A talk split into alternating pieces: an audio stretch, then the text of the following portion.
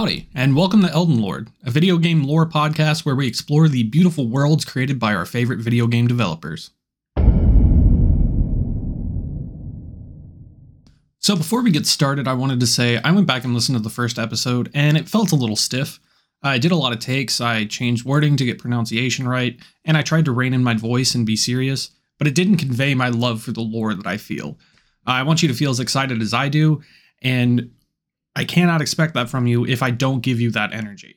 Uh, I want to geek out about lore like I'm talking to a friend. So today I'm going to refer to a script that I wrote based on information from the game as well as from the Elden Ring fandom wiki page to stay on track, but I'm going to throw in some thoughts as well as we go. I also was asked if this is the Elden Lord podcast or if I'm the Elden Lord or both. I'm not crazy about the idea of being referred to as Lord, but you can call me whatever. So to jump right into it, what does it mean to be an Elden Lord? By the game's definition, it would require one to be a consort of Queen Marika. However, Dragon Lord Placidusax once held the title in an era before the Erd Tree, uh, so him being Marika's consort wouldn't have been a possibility. Uh, so this then seems to contradict Godfrey's title of the first Elden Lord. So for this episode, we are going to focus on the modern criteria, or the Golden Order criteria. An Elden Lord is a consort of Queen Marika the Eternal. That means we have two lords to discuss today Godfrey, First Elden Lord, and Radagon of the Golden Order.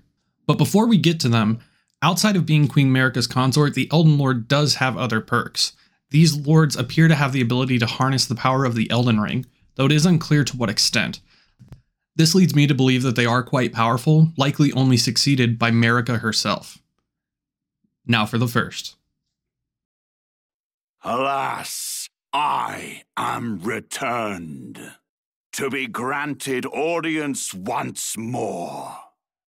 Upon my name as Godfrey, the first Elden Lord.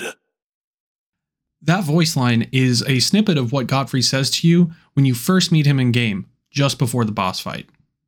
Godfrey is perhaps the most iconic character in Elden Ring, he is present in a lot of promotional materials and is just plain badass looking. He's a hulk of a man with a pseudo mullet and a white tiger gripping one shoulder. That's something that's difficult to top. Godfrey is also related to many of the other characters in the game through the Golden Lineage, so he's a very important character. He sired three children with Marika, Godwin the Golden, and the Omen twins, Mohg, Lord of Blood, and Morgott the Omen King. There are also other members of the Golden lineage whose direct relation to Godfrey is unknown. These are Godrick the Grafted and Godefroy the Grafted. Godfrey was the first Elden Lord, but this was not his name at the time. Before he became Marika's first consort, he was a vicious warrior known as Hoarah He shares the Loux name with Nefeli Loux, another character you can summon in game for your fight against Godrick, and an NPC you can talk to later on in the Roundtable Hold, uh, which could indicate some relation. As Hoarah Loux, he is said to have had an insatiable bloodlust, which is likely what made him desirable for Queen Marika. More on that later. In order to contain his bloodlust, he is bound to the spectral beast Serosh. Though I cannot find any definitive information on Serosh specifically, I found a Reddit post that says, just a theory, but that might be Serosh's axe that he took as a symbol of their partnership after he beat the fuck out of him and his kingdom said by user Salad48. Uh, this referring to Godfrey's axe, which reads, Weapon of Godfrey, Elden Lord. It was broken in a battle fought as leader of the Tarnished during the Long March. This weapon is symbolic of Godfrey's vow to conduct himself as a lord, later becoming an emblem of the Golden lineage. Seeing as the axe became a reminder of his vow to conduct himself in a more tame manner, it seems plausible that Serosh was his last kill, and wielding the axe bound Serosh to him in some way. It is also fitting because when he kills Serosh's spectral form, he no longer wields the axe. We'll get to that part later. At Marika's request, Godfrey led a campaign with his 16 Crucible Knights across the lands between against anyone that would stand in the way of Marika's Golden Order or threaten the Erd Tree. Seems odd that he was still a brutal combatant even with Serosh. I definitely wouldn't want to meet him as Hoarah Loux. This campaign ended when Godfrey took the war to the Fire Giants and killed all but the sole giant we see in the game. We learn of this conquest through the in game dialogue with Melina. In Marika's own words, Hark, brave warriors. Hark, my lord Godfrey. we commend your deeds. Guidance hath delivered ye through each ordeal to the place ye stand. Put the giants to the sword and confine the flame atop the mount. Let a new epoch begin, an epoch glistening with life. Brandish the Elden Ring for the age of the Erd Tree. So it would seem that Godfrey triumphed in his goal. However, Marika saw fit to take the grace from Godfrey and his warriors, banishing them from the lands between. We also hear this from Melina.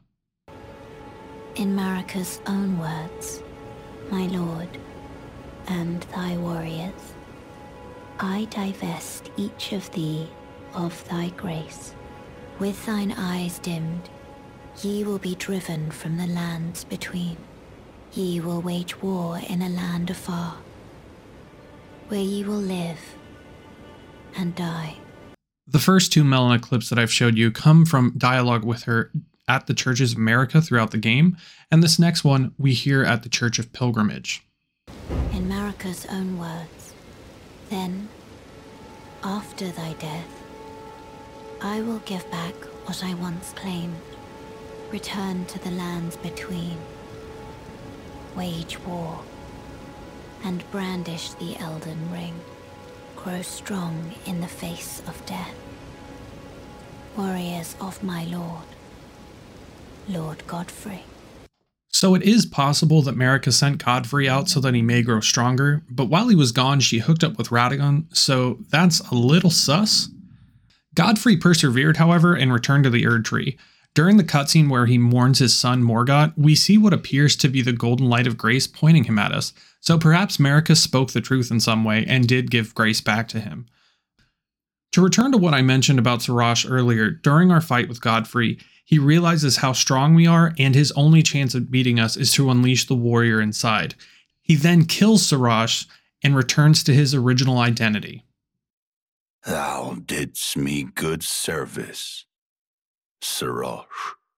I've given thee courtesy enough.